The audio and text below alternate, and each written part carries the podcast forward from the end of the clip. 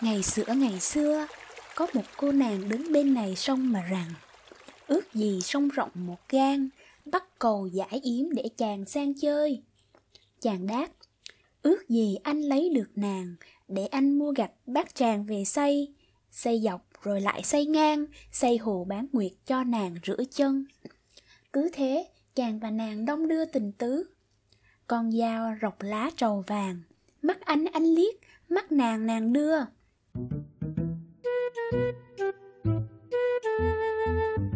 Ngày nãy ngày nay, nàng đăng trên profile Tinder. Bông hồng màu đỏ, violet màu xanh, có thể anh không biết, em đã từng thích anh. Chàng thấy nàng, nhỏ nhắn, xinh xắn, liền vạt phải, hai bên thành một cặp. Chàng bắt đầu bằng dòng tin nhắn như sau. Tóc em màu đen, môi em màu đỏ, lại gần anh nói nhỏ, em có nhớ anh không? Nàng đáp, cũng không vừa. Cây đa giếng nước sân đình, khi nào em hết một mình đây anh? Chàng liền trả lời, chỉ cần em yêu anh thôi, còn lại cả thế giới cứ để anh lo. Và thế là, như những câu chuyện Tinder khác, chàng và nàng nói chuyện với nhau, cảm thấy, ôi người kia nói chuyện thật là thú vị làm sao. Thế là chàng và nàng hẹn nhau ở quán cà phê Nhưng cuộc hẹn hò ấy chỉ diễn ra đúng một lần. Đó cũng là lần cuối cùng chàng và nàng nói chuyện với nhau. Lý do là gì? Thì ra nàng không có xinh như trong ảnh Còn chàng nói chuyện cũng không có được mặn mòi như khi nhắn tin. Bạn thấy đấy, tán tỉnh là câu chuyện thời nào cũng có Trong phim truyện này, tranh ảnh, âm nhạc câu chuyện tán tỉnh luôn hiện ra rất đẹp đẽ, lung linh và ngọt ngào phải không ạ? Tuy nhiên, câu chuyện thực tế thì thế nào? Tán tỉnh ở đời thực có rất là nhiều sắc thái, vui có này, buồn có, hồi hộp có, thất vọng có, kẻ khóc có, mà người cười cũng có đủ. Vì thế, trong tập podcast này, chúng ta sẽ cùng nhau thứ nhất định nghĩa lại tán tỉnh là gì thông qua việc tìm hiểu về lịch sử và bản chất của nó. Liệu có phải tán tỉnh chỉ là câu chuyện của ngôn ngữ hay không? Có thể như bạn nói rằng bạn không hề thích tán tỉnh nhưng mà chính mà bạn cũng chưa chắc. Chính mà bạn cũng đang phát ra các tín hiệu để cho người khác ngủ tán tỉnh bạn. Hai chúng ta sẽ tìm hiểu xem những lý do nào khiến cho việc tán tỉnh thường nó khó khăn đến như vậy. Ừ, khi mà mình nghĩ tới cái chữ hẹn hò hay là tán tỉnh đó, đó là một cái từ gì đó rất là ghê. Và ba lắng nghe những cái bí kíp tán tỉnh của các bạn tham gia trong cái podcast tập này nhé. Nói chung là sẽ có nhiều cách hỏi một cách tế nhị là bạn có còn độc thân hay không? Mình là Trang Ngô và bạn đang sắp sửa cùng mình đi từ A đến Á để tìm hiểu 50 sắc thái tán tỉnh 50 Shades of Flirting.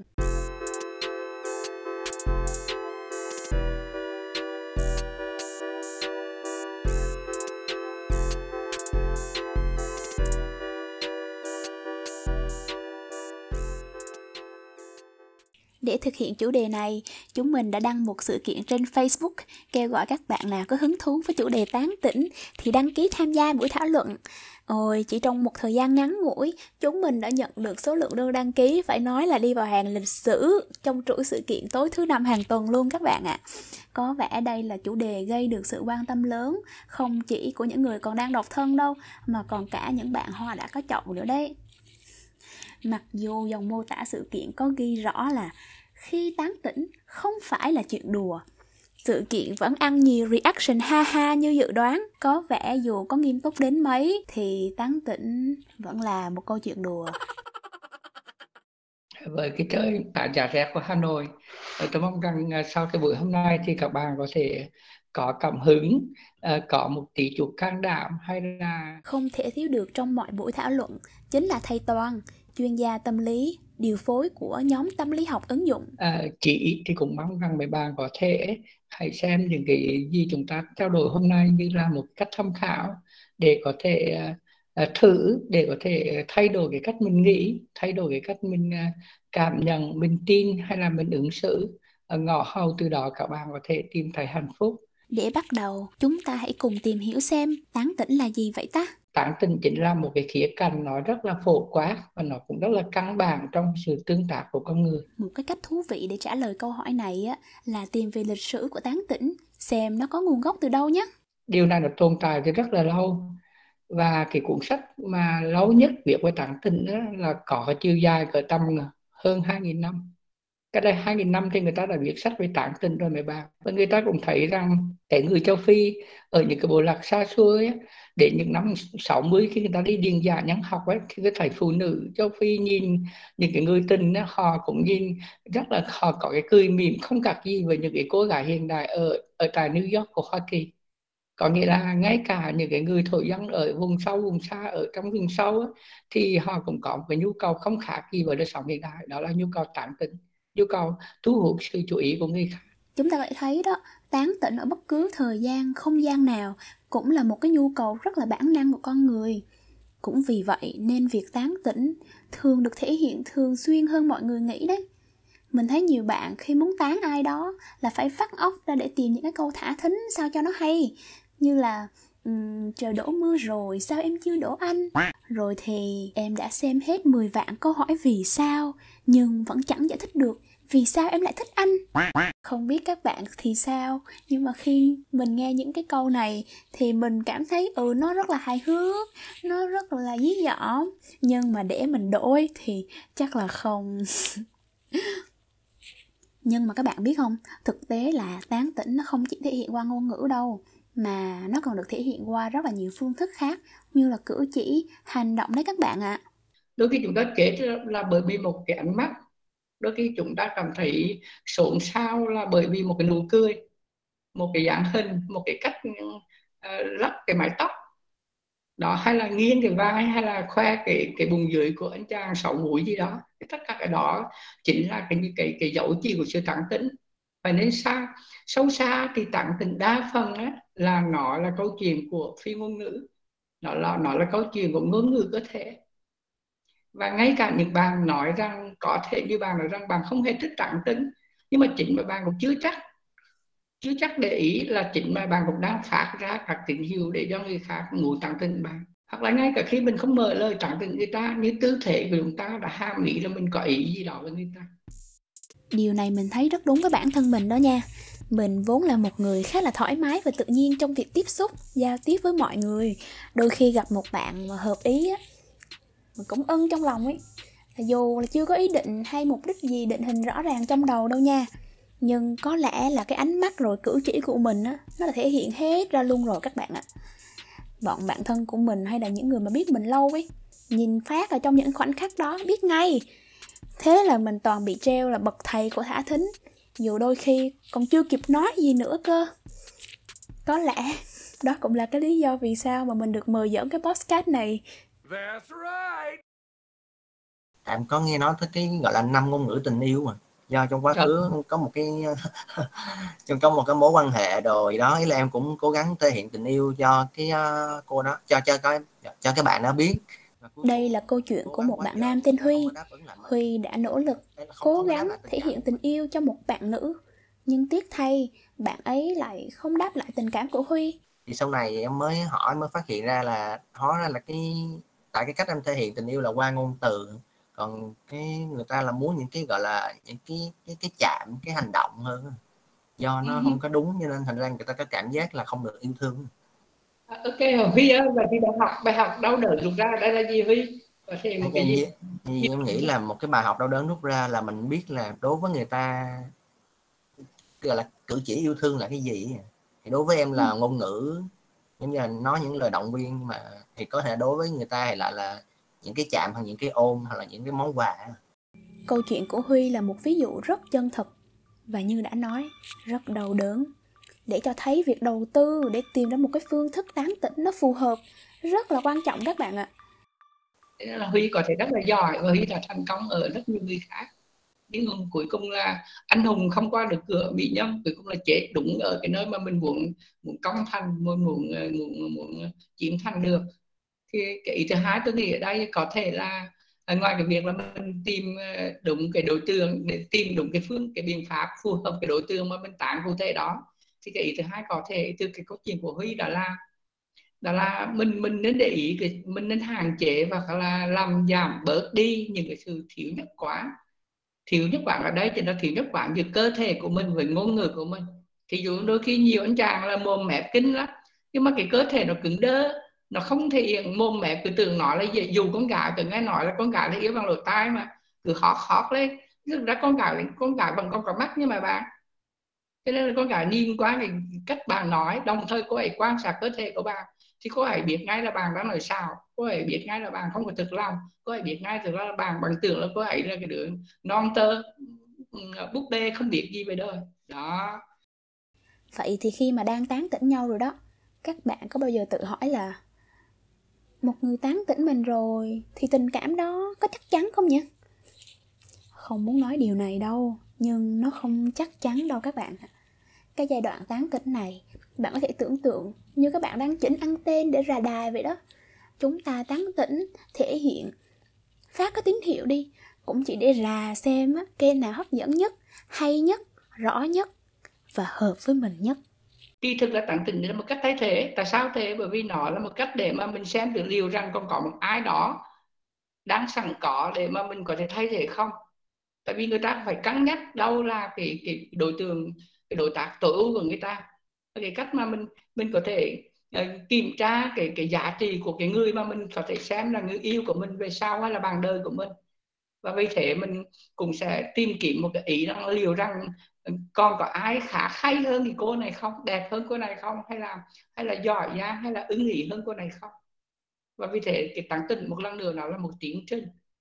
Đó cho nên là có rất nhiều cái cái thứ để hướng tới cái tình tối ưu. Và vậy nên là chắc chắn nó có cái giá phải trả của nó khi mà đang tán tỉnh nhau rồi đó, các bạn có bao giờ tự hỏi là anh này hay là cô này có thực sự thích mình không nhỉ? Hay chỉ đang tỏ ra thân thiện thôi? Rồi liệu anh ấy hay cô ấy có đang đùa giỡn hay là đang thật lòng, đang tán mỗi mình thôi? Hay là còn thả thính cả người khác nữa? Nghe những câu hỏi này nó lưng chừng và bất an quá, phải không mọi người? Nhưng kỳ thực, đó là điều không thể tránh khỏi vì tán tỉnh thì là một cách thử, bởi vì chúng ta không phải biết chắc cho nên khi chúng ta càng mơ hồ thì một những cái phương pháp chúng ta mới dính nhân loài đó gì, đó là chúng ta tán tự khi chúng ta không biết chắc thì chúng ta tán.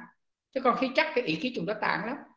Đúng không ạ? Cho nên đây cũng là cái lý do vì sao mà tận tình nó mở ra cái cơ hội để chúng ta học triết học. Đó, chúng ta biết về cái sự bất chắc ở đời. Chúng ta học ra cái sự khổ.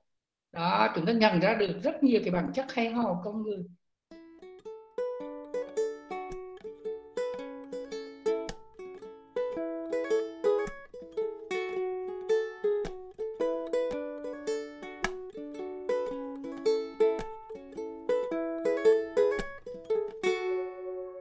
Vậy các bạn có tự hỏi tại sao câu chuyện tán tỉnh thường nó lại khó khăn đến vậy không?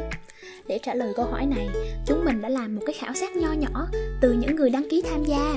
Khi được hỏi câu này, lý do được bình chọn nhiều nhất là các bạn cảm thấy những cái hành vi tán tỉnh nó không có phù hợp với tính cách của các bạn. Có vẻ như hai chữ tán tỉnh thường mang cái sắc thái nó không có được hay ho lắm phải không mọi người? Nghe đến tán tỉnh là muốn xua xua tay bảo là không, tôi không có làm đâu rồi lý do có thể ít nhiều liên quan đến văn hóa chuẩn tắc xã hội này. Như ở việt nam mình, một cái nền văn hóa bị ảnh hưởng sâu sắc từ nho giáo. Với cái việc đề cao tôn ti trật tự, sự lịch thiệp, sự tôn nghiêm, sự kín kẽ, thì câu chuyện tán tỉnh lại càng dễ bị gán nhãn là một chuyện không hay ho gì. Hay thậm chí như trải nghiệm của mình ở văn hóa phương tây khi đi du học. Cái thì cái chữ flirt cũng được dịch là tán tỉnh đấy. Nó được định nghĩa như thế này các bạn ạ. à thể hiện tình cảm để thu hút sự chú ý của người khác. Nhưng không quá nghiêm túc, từ cái định nghĩa thôi đã mang một cái màu rất là lả lơi, ăn chơi rồi, phải không các bạn? Nên dù việc tháng tỉnh thì có thể ai trong chúng ta cũng đang làm một cách vô thức đấy. Và đó là một cái nhu cầu vô cùng chính đáng, nhưng lại dễ bị hiểu lầm thành một điều không hay ho, không đàng hoàng. Tuy nhiên, liệu văn hóa có phải là lý do duy nhất để khiến chúng ta gặp cản trở trong việc tán tỉnh hay không? Mời các bạn cùng lắng nghe câu chuyện của một bạn gái tên Thúy nhé. trước giờ là em hay hay sợ yêu lắm tại vì em nghe là chia tay rồi là chặt khúc uh, mấy cái vụ án mạng đồ rồi. Và em đi học ở xa nhà xa quê nữa nên là em cũng rất là sợ cái vấn đề đó. Và cái thứ hai là do em cũng có cái cái hoàn cảnh gia đình nó uh, ờ, nó không có cái điều kiện đó cho nên là em cũng có những cái tự ti về bản thân mình một trong những cản trở lớn khác trong chuyện tán tỉnh nằm ở sự nhìn nhận của mỗi người về bản thân mình. Nên là em thấy rằng là mình không có xứng đáng được được hạnh phúc á. Và và mình thấy em thấy là tội cho cái cái người cái người đàn ông đó khi mà họ phải gặp phải mình. Tức là họ phải phải gặp một cái cô gái khác mà tài giỏi hơn nhà đàng hoàng hơn kiểu kiểu như vậy. Cho nên là uh, ai mà nó kiểu như là em thấy họ có ý định với mình đó thì em cũng tự rời xa họ là em sẽ unfriend Facebook block hay là kiểu là sẽ sẽ làm các cái hành động để mà họ nghĩa là họ nghĩ là mình mình ghét họ thì ờ, và và em được ờ, nuôi dạy trong một cái gia đình mà những cái người thân của mình hay là ờ, ba mẹ mình nó cũng không có không có khuyến khích mình phải là yêu đương hẹn hò và họ cũng thường hay nói mình là kiểu như là lo học đi. Uh, hay là um, kiểu như là đàn ông họ không có đơn giản như cái cách mà họ thể hiện ra đâu. Um, hay là rất là nhiều những cái câu nói mà làm cho mình sợ khi mà mình phải phải yêu người khác hay là khi mà mình nghĩ tới cái chữ hẹn hò hay là tán tỉnh đó, đó là một cái từ gì đó rất là ghê. Đó. thì um, em cảm ơn thầy vì buổi ngày hôm nay rất là nhiều. Um, thì ờ, cái uh, vấn đề xin lỗi mọi người. Uh, cái vấn đề của em đó là dường như là cũng có những người mà họ họ họ quan tâm mình đó thì em à, em không biết cách làm sao để mà thể hiện lại cái cái cái tình yêu thương với họ. Thì ờ, thì ờ, đa số là họ sẽ sau khi gặp về có một anh nhắn tin cho em nhưng mà do em cũng tự ti về hoàn cảnh của mình quá cho nên là em cũng không có rep lại hay là em cũng làm những cái hành động uh, như anh friend block họ vậy đó thì uh, em không biết là uh, mọi người ở đây có thể chia sẻ cho em biết là khi một người đàn ông họ chủ động với mình đó thì uh, kiểu như là mình nên uh, thể hiện lại tình cảm của mình thì như thế nào cho nó tế nhị được hay không? Cảm xúc của thúy có lẽ cũng là cảm xúc chung của rất nhiều rất nhiều bạn ngoài kia. Cả nam lẫn nữ đều có thể gặp phải những nỗi sợ rồi những sự trăn trở về điều kiện của bản thân và hoàn cảnh gia đình có thể khiến con người ta ngần ngại thậm chí là bỏ chạy trước những cái tình cảm chân thành từ người khác như vậy đó thật buồn và cũng tiếc quá, phải không các bạn? Khi có những tình cảm cảm xúc đôi khi nó rất đẹp, rất thật và có thể là đến từ hai phía, nhưng chưa hề có một cơ hội chớm nở thì đã vụt tắt. Tiếc vì có khi những điều mình nghĩ là mình không đem lại được cho người ta lại là thứ người ta không cần.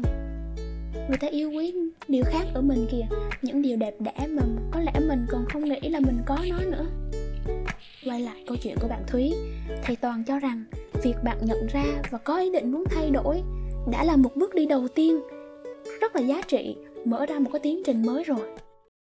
Và vì thế mà cái bước này cho giàu nó có thể là không nói đến thành lời chẳng nữa.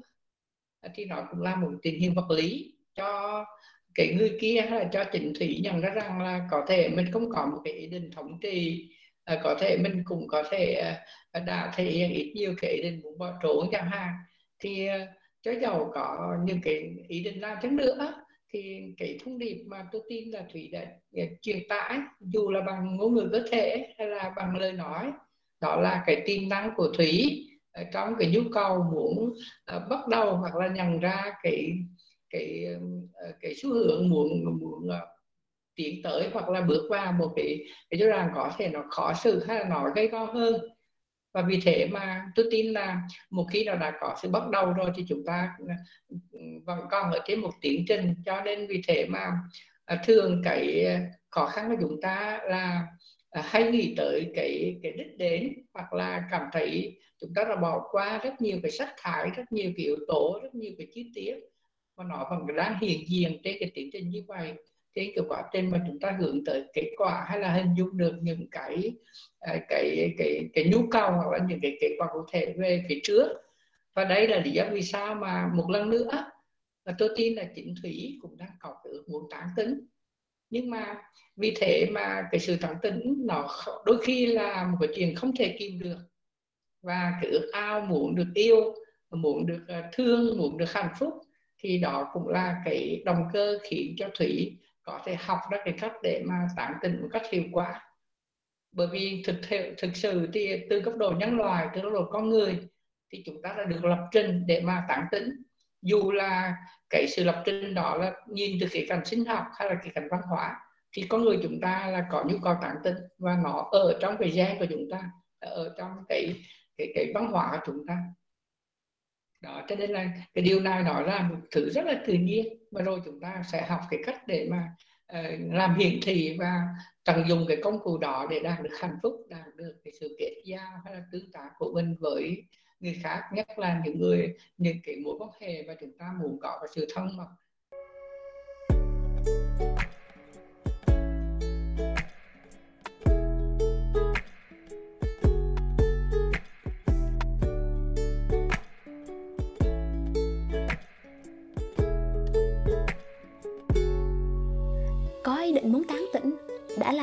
mở đầu thuận lợi. Vậy bắt tay vào tán tỉnh, như thế nào cho hiệu quả và tối ưu nhỉ? Bản thân mình thì hay thể hiện cảm xúc, qua cử chỉ và nét mặt là chủ yếu. Chứ nói về chiến lược tán tỉnh, thế nào cho tối ưu thì mình còn amateur lắm. Tuy nhiên, được cái là mình vốn là người khá là cởi mở trong việc thể hiện cảm xúc của bản thân. Ví dụ một ngày đẹp trời, tự dưng cảm thấy thích nói chuyện với một ai đấy quá, mình sẽ chủ động bắt chuyện nếu một ai đó làm mình vui hoặc là bất ngờ, mình sẽ không ngại mà thể hiện ra cho người ấy biết đâu. Khi mình ấn tượng một điều gì đó ở đối phương, mình cũng sẽ nói cho họ biết. Và mỗi lần như thế, trong lòng mình lại trào lên những cảm xúc rất là đẹp. Nó rất là tươi vui và thoải mái các bạn ạ. Cho nên các bạn có thể thử xem. Đặc biệt là những bạn hay ngại ngần, lo nghĩ, sợ là chủ động có khi nào mất giá thì sao? Hoặc là suy nghĩ lỡ người ta không thích mình thì phải làm như thế nào? Hãy cứ vô tư thử thể hiện ra một lần xem. Có thể bạn sẽ chạm đến được những cái cảm xúc vui vẻ như mình vừa nói ở trên đấy và nhận ra là à thì ra tán tỉnh nó không phức tạp và khó khăn như mình nghĩ. Nó chỉ là thể hiện cảm xúc ra thôi mà. Vậy không biết với các bạn khác thì chiến lược tác tỉnh của các bạn là gì nhỉ? Đầu tiên, trước khi gọi là tấn công đó, thì chúng ta cần phải biết xem bông hoa này đã có chậu hay chưa. Vậy làm sao để biết được người đó có độc thân hay không? Cái câu hỏi nó khá là nó nó nó khá là không liên quan nhưng mà khi đặt là sẽ biết là người này có độc thân hay không. Chỉ tới tuổi này thì chắc có bạn gái rồi nhỉ có có bạn có có bồ rồi nhỉ hoặc là người như bạn xứng đáng có 10 người yêu kiểu kiểu như vậy. Hoặc là uh, chắc uh, chắc bồ của bạn thích lắm kiểu kiểu vậy. Tức là tự khẳng định luôn là bạn này có bồ rồi người kia sẽ tự uh, nói là uh, mình chưa có đâu hay gì đó. Thế nói chung là sẽ có nhiều cách để hỏi một cách tế nhị là bạn có còn độc thân hay không Vậy sau khi xác định được đối phương độc thân rồi, vậy bước tiếp theo, bí kíp nói chuyện, sao cho bách chiến bách thắng đây? Thì như ngày xưa khi mà em thích một bạn nào đấy kiểu như là crush chẳng hạn, thì em sẽ thường là đầu tiên là mình chưa đủ dũng cảm để nói chuyện ngoài đời, thì mình kiểu nói chuyện online thì em hay dựa vào những cái ví dụ những cái rất là chung chung kiểu nói chuyện khơi gợi cái sự bí ẩn một tí ấy, để cho người ta kiểu cảm thấy là có sự hứng thú nói chuyện với mình một cái nữa là mình à, chịu khó đầu tư thời gian để tìm hiểu xem là những cái mà họ họ thích hoặc là khi nói đến một chủ đề nào đấy mà họ có thể nói nhiều hoặc là chia sẻ nhiều thì mình có thể uh, tìm hiểu về vấn đề đấy để chia sẻ với bạn ý nhiều hơn. Ví dụ như là ngày xưa em không hề thích bóng đá nhưng mà cái bạn mà em thích lại thích rất thích đá bóng. Thế là em ngồi em xem hết các trận rồi xem cầu thủ rồi nói chuyện này kia. Thế là kiểu các bạn kiểu bạn ấy kiểu rất là ngạc nhiên là ôi sao con gái cũng biết đá bóng á cũng biết cầu thủ này cầu thủ kia nhưng chắc nhiều bạn cũng như mình có một câu hỏi là biết tìm đối tượng hợp với mình để thực hiện mấy cái bí kíp này ở đâu bây giờ? Thì là chồng của bạn đó là quen với bạn đó là bằng cách là đầu tiên là anh đó là sẽ liệt kê là là mình đang muốn tìm mẫu một người phụ nữ như thế nào. Thì anh đó liệt kê là một người có học thức là về ngành giáo dục rồi này nọ rồi đó. Rồi sau đó anh đó bắt đầu đặt câu hỏi là đối với cái người phụ nữ như thế thì họ sẽ có xu hướng xuất hiện ở đâu rồi à, sau đó đó mới ngồi anh tìm ra các địa chỉ rồi các cái tên cái tổ chức này nọ rồi anh bắt đầu anh tìm từng cái một. Thì xong vô tình anh tìm tới một cái tổ chức là Teach for Việt Nam thì lúc đó là bạn em đang làm ở bên đó rồi sau đó anh nó coi cái danh sách những người gọi là con gái đang làm trong cái tổ chức đó. Anh nó liệt kê ra hết giống như là một cái list từ một tới 10 hay là 12 15 gì đó. Một câu chuyện nghe rất là chiến lược phải không các bạn? Bên cạnh các tips trên, mình nghĩ có một điều quan trọng không kém đâu. Hay đối với mình là quan trọng nhất luôn ấy. Đó chính là sự kiên trì. Một ví dụ rất xúc động về sự kiên trì mà chúng mình được nghe là tình yêu của bố mẹ bạn bình. Mẹ bạn bình cũng như câu chuyện của thúy, rất tự ti về hoàn cảnh nghèo khó của gia đình. Đến nỗi không mong đợi hay nghĩ đến cái chuyện hạnh phúc cá nhân luôn. Cô ấy đã từng từ chối rất nhiều lời tán tỉnh của những người khác nhưng mà thực sự mà nói thì bố em không phải là người giàu cũng không phải là một cái gì đấy do nó nổi trội nhất trong tất cả những cái người mà đã từng theo đuổi mẹ em. Nhưng mà bố em có một cái thực sự là một cái rất nó nó chân chất đến mức tổ tạch À, ngày xưa không có unfriend block tại vì ngày xưa chưa có mạng xã hội. Nhưng ngày xưa là mẹ em đuổi bố em. Bố em cứ bén bảng trong cái khu mẹ em đóng quân là bị đuổi nhờ tất cả những chị em ở khu đấy đuổi thư thì không đọc, bố em viết hàng chồng.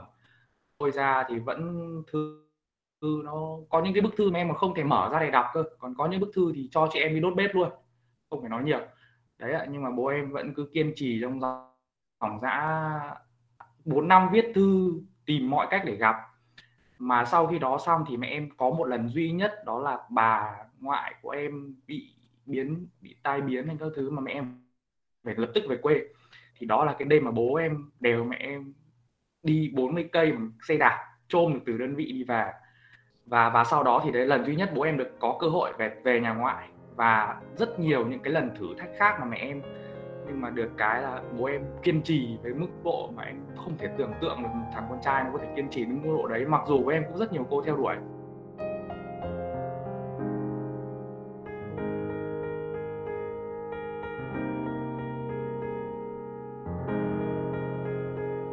Như các bạn thấy đó, không cần phải giàu có, phải hướng ngoại, đẹp trai, đẹp gái hay phải thông minh giỏi giang thì mới có thể tán tỉnh thành công.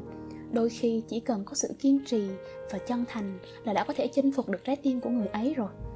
Vì bản chất của tán tỉnh cuối cùng rồi cũng chỉ là thể hiện cảm xúc của mình đối với đối phương thôi mà.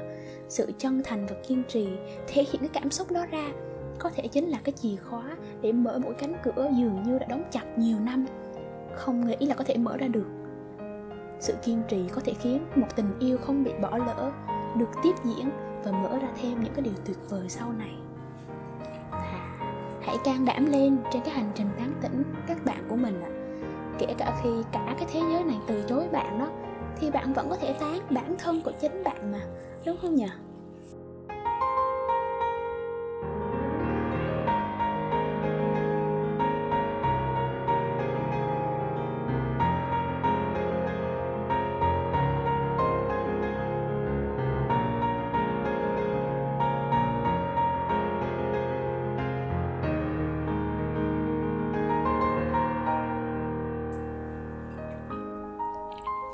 vừa đi qua rất nhiều cung bậc của chuyện tán tỉnh.